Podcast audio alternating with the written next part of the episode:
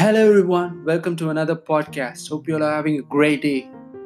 So today I'm going to talk about a topic about the right teaching. So let me get into the story. Once there was a renowned monk who lived in a beautiful monastery with many of his pupils. His teaching were known to be very effective and many of his students grew up to become great masters themselves. One day, one of them was caught stealing from his fellow students and they reported him to the monk, but he took no action against the boy.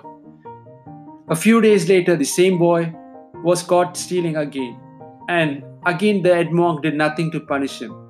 This angered the other students, who drew up a petition asking for dismissal of the thief. They threatened to leave en masse if the boy was allowed to stay in the monastery.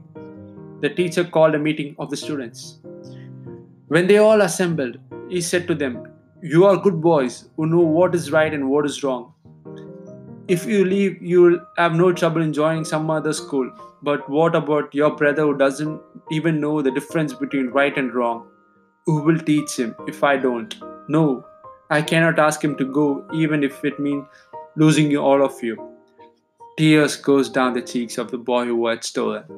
He never stole again, and in later life became his own integrity.